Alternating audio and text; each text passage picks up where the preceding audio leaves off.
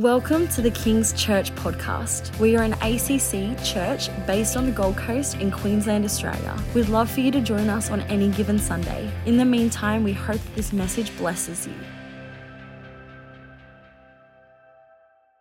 Uh, I just want to share with you today um, from 2 Samuel uh, chapter 24. Uh, 2 Samuel 24, uh, verses 18 to 15. 2 Samuel 24, 18 to 15. And it says this And Gad came that day to David. Gad was a prophet. And said to him, Go up, erect an altar to the Lord on the threshing floor of Araunah the Jebusite. So David, according to the word of Gad, went up as the Lord commanded. Now Araunah looked and saw the king and his servants coming toward him. So Araunah went out and bowed before the king with his face to the ground. Then Araunah said, Why has my lord the king come to his servant? And David said, To buy the threshing floor from you, to build an altar to the Lord, that the plague may be withdrawn from the people. Now Araunah said to David, Let my king the Lord let my lord the king take and offer up whatever seems good to him. Look, here are oxen for burnt sacrifice, and threshing implements, and the yokes of the oxen for wood. All these sing, O king, uh, Araunah has given to the king. And Araunah said to the king, May the Lord your God accept you. Then the king said to Araunah, No, but I will surely buy it from you for a price. Nor will I offer burnt offerings to the Lord my God with that which cost me nothing. So David bought the threshing floor and the oxen for 50 shekels of silver. And David built there an altar to the Lord and offered burnt offerings and peace offerings. So the Lord heeded the prayers for the land, and the plague was withdrawn from Israel. Title my message today is called Anatomy of a Breakthrough. Let's pray. Father, I thank you for your word. I ask and pray, Lord, that you would give us faith and hope with expectation for things you want us to do in our lives. I thank you and praise you for that, Lord. In Jesus' name, amen. Uh, this is a very well known uh, story. It was actually in two parts of the Bible. There's two accounts of it, where basically David was uh, David com- uh, commanded a census of the people of Israel.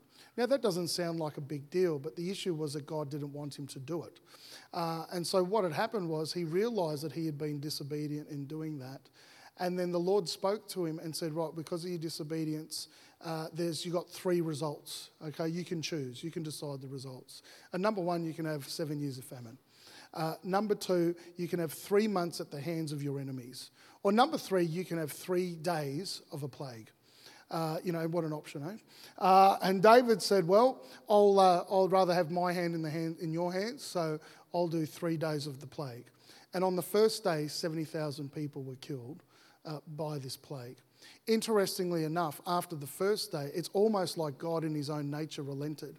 And so the angel of the Lord, which had gone around and was killing all the people, actually stopped over this place at the threshing floor, Araunah's place. And then the prophet Gad came back to David and he said to him, This is what you need to do. If you want to see the plague permanently stopped, this is what you have to do. And within it, we can see in this entire story we can see some common principles that are all throughout Scripture of how people actually received a breakthrough. There are a number of stories where literally we can see that people received a breakthrough and there's common elements in this story as in others. And so I want to talk to you today about anatomy of a breakthrough. I want to talk to you about three components of a breakthrough because I believe that God has breakthroughs for people's lives as a result of these few weeks. Now, you, some, people, some people are going to see it straight away. Sometimes that's what happens. Sometimes you see it soon after. Or sometimes you see a partial breakthrough, but it's a sign of something that's going to come later. But either way, I believe over the course of these three weeks, things are going to happen. They're going to shift in the spirit, that people are going to experience some breakthroughs in their lives as a result. And so, here in this passage, I just want to talk to you about the three components of a breakthrough that we can find in here. The first one is in 2 Samuel chapter 24, verses 18 and 21. It says, And Gad came that day to David and said to him, Go up and erect an altar to the Lord on the threshing floor of Araunah the Jebusite. So David, according to the word of Gad, went up as the Lord commanded. Now Araunah looked and saw the king and his servants coming towards him, and Araunah went out, bowed down before the king with his face to the ground. Then Araunah said, Why has my lord the king come to his servant? And David said, To buy the threshing floor from you to build an altar to the Lord, that the plague may be withdrawn from the people. The first component of a breakthrough is actually a promise. A promise. When God's got to, when it comes to breakthrough, breakthroughs are things that we're actually believing for. Sometimes in scripture, you can get unexpected miracles. That things just happen that are a blessing that you don't see coming. Uh, that's why the Bible says that He actually chases, that surely goodness and mercy follow us. Sometimes God's got good things for you that you don't even see until it comes upon you. But there are some things that we can actually, He tells us ahead of time of what He's going to do. That's a breakthrough. It is possible, possible for God to speak to you ahead of time for a breakthrough that He's going to actually produce in your life. This is exa- exactly what happened here. The whole reason why David did this was because God had already spoken to him ahead of time about the breakthrough he's going to receive. This has happened many times in Scripture. A classic example is in 1 Kings chapter 17. In 1 Kings chapter 17, we see the prophet Elijah had commanded a drought. And then at the after, and then uh, towards the end of that time, and it was you know famine throughout the land. Uh, he had felt God tell him to go to a town called Zarephath. There, a widow would take care of him. And so he goes to Zarephath looking for this widow. If it was me and God told me about a widow that's going to look after me, I'm thinking of a rich elderly woman sitting in a limousine with a poodle named Fifi on her lap. But that is not what she found. What she found was a lady there just picking up a couple of sticks. So he goes up to her and he says to her, Oh, can you get me a drink? And she said, Sure, no worries. So she goes off to get him a drink. And then he says to her, Oh, could you get me a morsel of bread as well? At that, she stopped. She turned around and looked at him and said, No, I've only got enough flour and oil to buy, make two small cakes for me and my son, and we're going to eat it, and then we're going to die. So, no, I'm not making you the, making you the bread. And because uh, Elijah was a prophet, not a pastor, uh, he said to her, Yeah, whatever. In fact, you can make cake? Good. Make me a cake. You look it up in the scripture. He asked for a morsel of bread, he upped it. He said, Go make me a cake.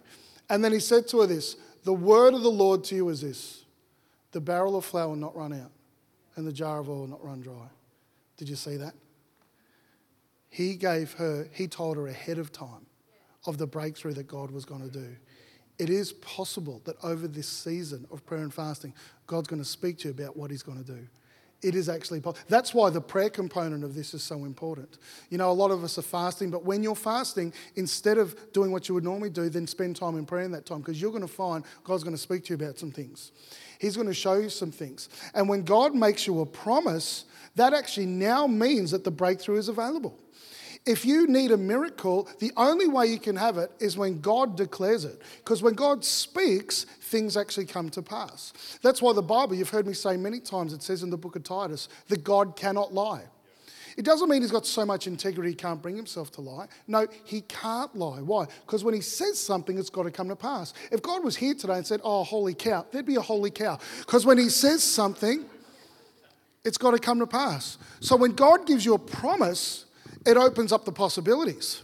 When God gives you a promise, no matter how impossible it looks, it means that God has an agenda for that thing to come to pass. And so we need to understand something that when God gives you a promise, He's saying, now this is going to happen. It may not have happened if He hadn't have said it, but now that He said it, it's actually going to come to pass. It's the same God who could speak to a storm and say, be still. It's the same God who can speak to someone who's got a withered, crippled hand and say, be healed. When He makes a promise and when He says something, it's going to come to pass.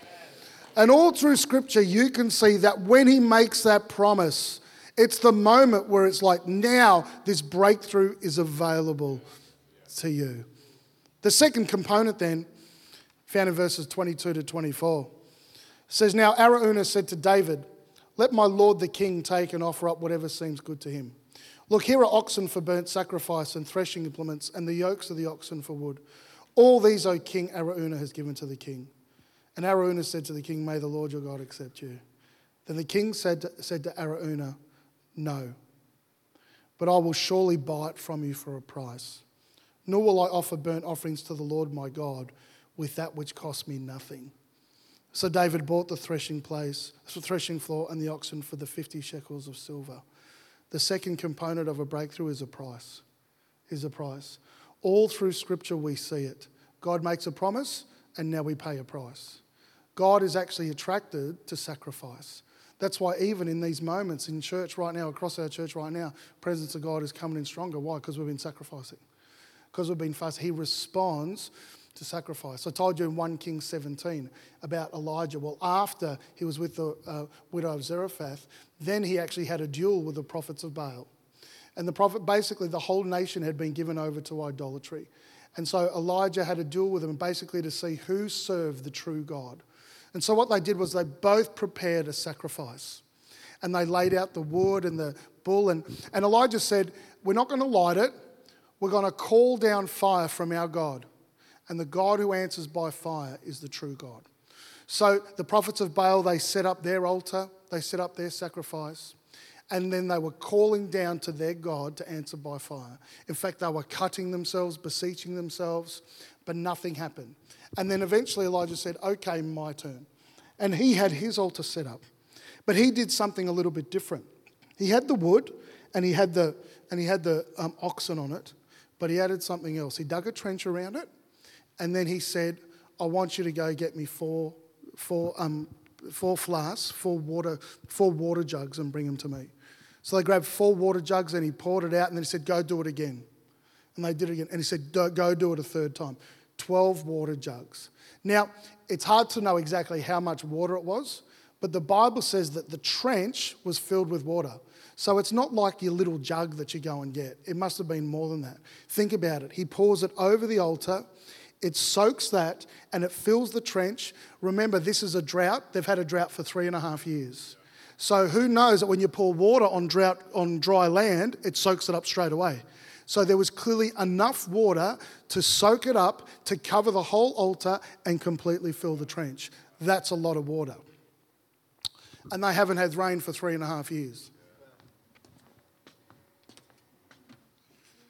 So then he called down fire from heaven, and fire came and they all licked it up, and all the water was dissolved out of the trench. All the people that had turned away from the Lord, all the people in the whole nation said, The Lord, He is God, the Lord, He is God. They had revival in a day, friends.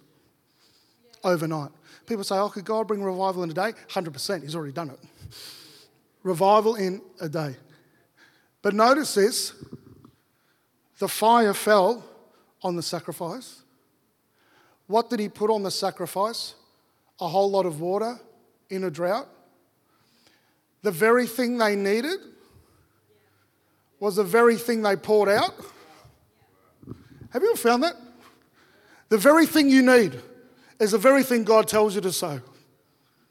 The very thing that you're believing for, God is telling you, I want you to sow. Have you ever found that very often, just before a breakthrough, you've got to pay a price? And there's an element of sacrifice to it.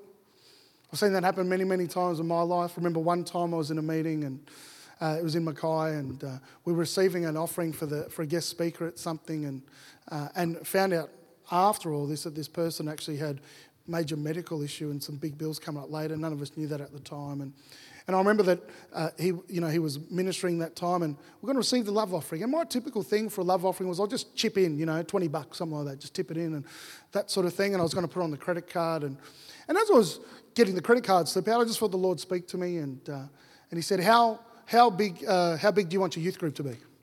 Uh, and uh, we were believing for our youth group uh, to double that year. We were believing for it to get to 250 kids. And, and I said, I want 250. He said, Well, I thought, oh, okay. so I wrote 250 on the credit card slip. And, uh, you know, it was a little bit of pain, not much, but, you know, a little bit. And, and as we're about to come past with the buckets, he goes, Put a zero on it. Before or after the decimal point? he said, Before. And you just kind of know in moments like that, it's not your flesh telling you to do that. You know, it's not the Lord telling you to do that. Uh, just like we did in that offering message. You know, God used people to pour in the lamp of others. And so I thought, oh gosh, now that's a price. But I couldn't shake it. I just knew. So I put that zero on the front of it the front of the decimal point, and it ended up being 2,500 and put in the offering. That person who we gave the offering to found out the next week they had cancer. And I was thinking, oh, well, they probably needed some medical bills and that sort of thing. And, and within six months, our youth group had doubled. And it grew to 250 kids. What I found is this at any time God tells me He's going to give me a breakthrough, He says, now there's the price. Every single time. All through Scripture, we can see examples of that. That so often that when there's a, pro- when there's a promise, sometimes there's a price and a sacrifice. That's why we're encouraging people at this time to ask the Lord about what you would sow. It's just between you and God. There's no pledges. I don't have a faith target that we're trying to reach or anything like that. It's between you and the Lord. Whatever the Lord tells you, sow into that offering, believing for the breakthrough that He's promising you about. There's a promise and then there's a price. The third thing is this. It says in verse 25 of 2 Samuel 24, and David built there an altar to the Lord and offered burnt offerings and peace offerings. So the Lord heeded the prayers for the land, and the plague was withdrawn from Israel. So not only did he make a sacrifice, but he actually also prayed. See, it says the Lord heeded the prayers for the land, and the plague was. They stopped a pandemic through by paying a price, but also through prayer. Prayer is the third component. Prayer and giving together is incredibly powerful. All through Scripture, when you see people praying and giving at the same time, nothing but the miraculous happens. A classic example, we would know the stories of Acts chapter 10, talks about a man by the name of Cornelius. Cornelius was a soldier in the Italian regiment, so he was a Gentile, he was not a Jew. And one day, as he was praying, the Lord came, the Lord sent an angel to come and visit him. And once he, the angel came and basically told him to go and get Simon Peter, and we got Simon Peter, and Peter was one of Jesus' disciples. Simon Peter came, preached the gospel to him, and then his whole family got, uh, his, he got saved, his whole family got saved. And the Bible said the Holy Spirit fell upon him. They started speaking in other tongues, and the Spirit of God fell upon them. This was the moment, actually, in the story that was used by the New Testament church in Jerusalem to finally allow Gentiles in. Even though that they were supposed to allow Gentiles in, they just didn't have the mindset. This was the moment where they knew the Gentiles are supposed to join us. And thank God, because every one of us here is a Gentile. And the thing is that it was a significant moment, it was a significant breakthrough. I remember thinking to myself, well, why, you know, how come that happened? But you read the scripture and it tells us that when the angel came and he saw Cornelius, he said to Cornelius, God has heard your prayers and seen your arms. It's like, oh, does that mean you've got to have big arms, like, you know, Noah Falau or something, and in order for an angel to appear? No, no, no. Uh, heard your presence, seen your arms. ALMS. Gifts of generosity. Generosity to the poor. So watch this. His prayer and his giving resulted in a breakthrough. There's power in our prayer and in our giving. In Second Chronicles chapter 1, verse 7, it talks about King Solomon. The Bible says that night God came to Solomon and said, Ask me whatever you want, I'll give it to you. That's a pretty impressive night. That's a pretty important moment. And then Solomon said to him, I want wisdom and knowledge. And, the, and God said to him, Well, because you've asked for the right thing, not only will you have wisdom and knowledge, but you're actually going to have financial abundance as well and peace from your enemies. That's a pretty good night. But we see what happened the, the day of that night. Bible tells us in Second Chronicles 1 verse 6 that that day he offered a thousand burnt offerings on the altar before the Lord. That wasn't an offering of, uh, that wasn't an offering of um, you know, forgiveness of sin or ritual purity. He's a king, he can't offer that. That's actually the job of a priest. It was an outstanding act of generosity. And because of his outstanding, and he was also praying that day as well. He was leading a prayer meeting with the people. His prayer and giving produced an incredible breakthrough.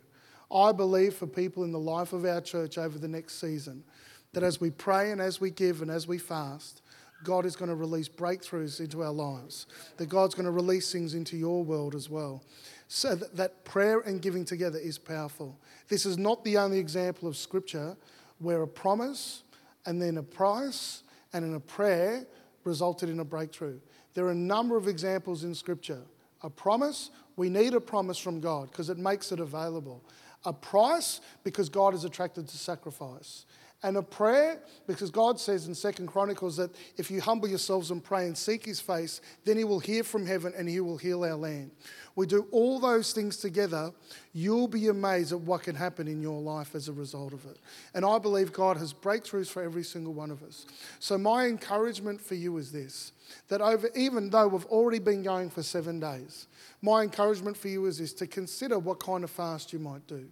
To also pray, choose a prayer meeting. We've got one online on a Tuesday night as well with Pastor Matt Triakis. It's on the Kings Australia Facebook page. You can join that one as well. And also to consider what you might bring. Yes, it's going to go. We pretty well give away most of it. It will go to mo- it will go and honour all our missions, uh, commitments, and that sort of thing. But that's not even the point. Because sometimes the Lord will ask us to offer a sacrifice in order to receive a breakthrough. And I believe that God has breakthroughs for every single one of us in this place. Amen? And so, what I want to do today is this um, we're talking about prayer, and I thought, well, really should open up the altars then and pray for anyone who wants to receive prayer. I guess during COVID and that sort of thing, it wasn't really the thing to do and all that sort of stuff. But now there's nothing stopping us. And so we're going to continue to worship God a little bit longer. And, and as we do, I'm going to open up the altar and pray. I purposely preached a little bit shorter today because we want to pray and minister to people.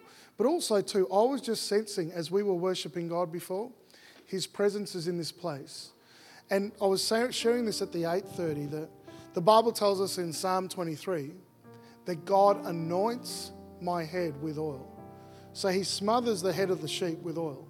And what it does is it keeps bugs at bay and that sort of thing. And, but also, too, like just for our lives, that you can spend time in his presence, soak a little bit longer, and he's going to anoint and cover your head uh, with oil.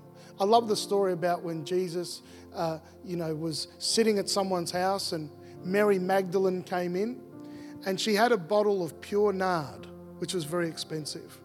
Now, pure nard, that's telling me that it's pretty strong. Maybe it was like a whole big bottle of parfum or something like that. And she grabbed it, she poured the whole thing out over him. Could you imagine how he was smelling the rest of the week? That wherever he went, people could sense the aroma of her sacrifice. Notice this, she made a great sacrifice, and then Jesus said she will be known forever for what she's done today. She received a bit of a breakthrough as well. But notice this, wherever he went, he would have carried that aroma. Remember when Trish and I we went on our first date? It was the first time, it was in 1998, I think. Was that right? 98, something like that? And I went over there, I was a poor Bible college student, and uh, I didn't have a lot of, I didn't have any expensive perfume, but someone had given me one of those little testers, you know, and that's like a bottle of a tester, and so and so it was like in a little vial. And so it wasn't, didn't have a squeezy thing on it. You had to pull the lid off and pour it. And I pulled the lid off and poured it, and the whole thing went all over my hands. And I was like, what should I do? And I thought, I got nothing else. So I just put it on, you know. And, and I went and picked her up from her place. and I could tell she could smell it straight away. First date, you know. We go out, we're walking to the car. Walking to the car to go on the date. It's her car, actually. And, uh, and we went over and I said, What do you think of my aftershave?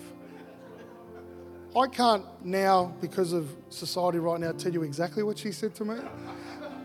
Suffice to say, that was the first moment I realised I was going out with a banana farmer's daughter, you know. But, but wherever we went, smothered with it. I just sense today we're going to linger a little longer. I preach short on purpose. Sometimes when His presence here, you've got to back out. His presence here, and where you are, He's smothering you with His presence. As you worship Him, as you soak in His presence, people are going to sense it. You're going to walk around say, Something, what's happened? I don't know. They can smell it. The aroma. Amen. Thank you so much for joining us. Stay tuned for new messages weekly. You can keep updated on what's happening in the life of King's Church by following us on social media at King's Church GC. Be blessed.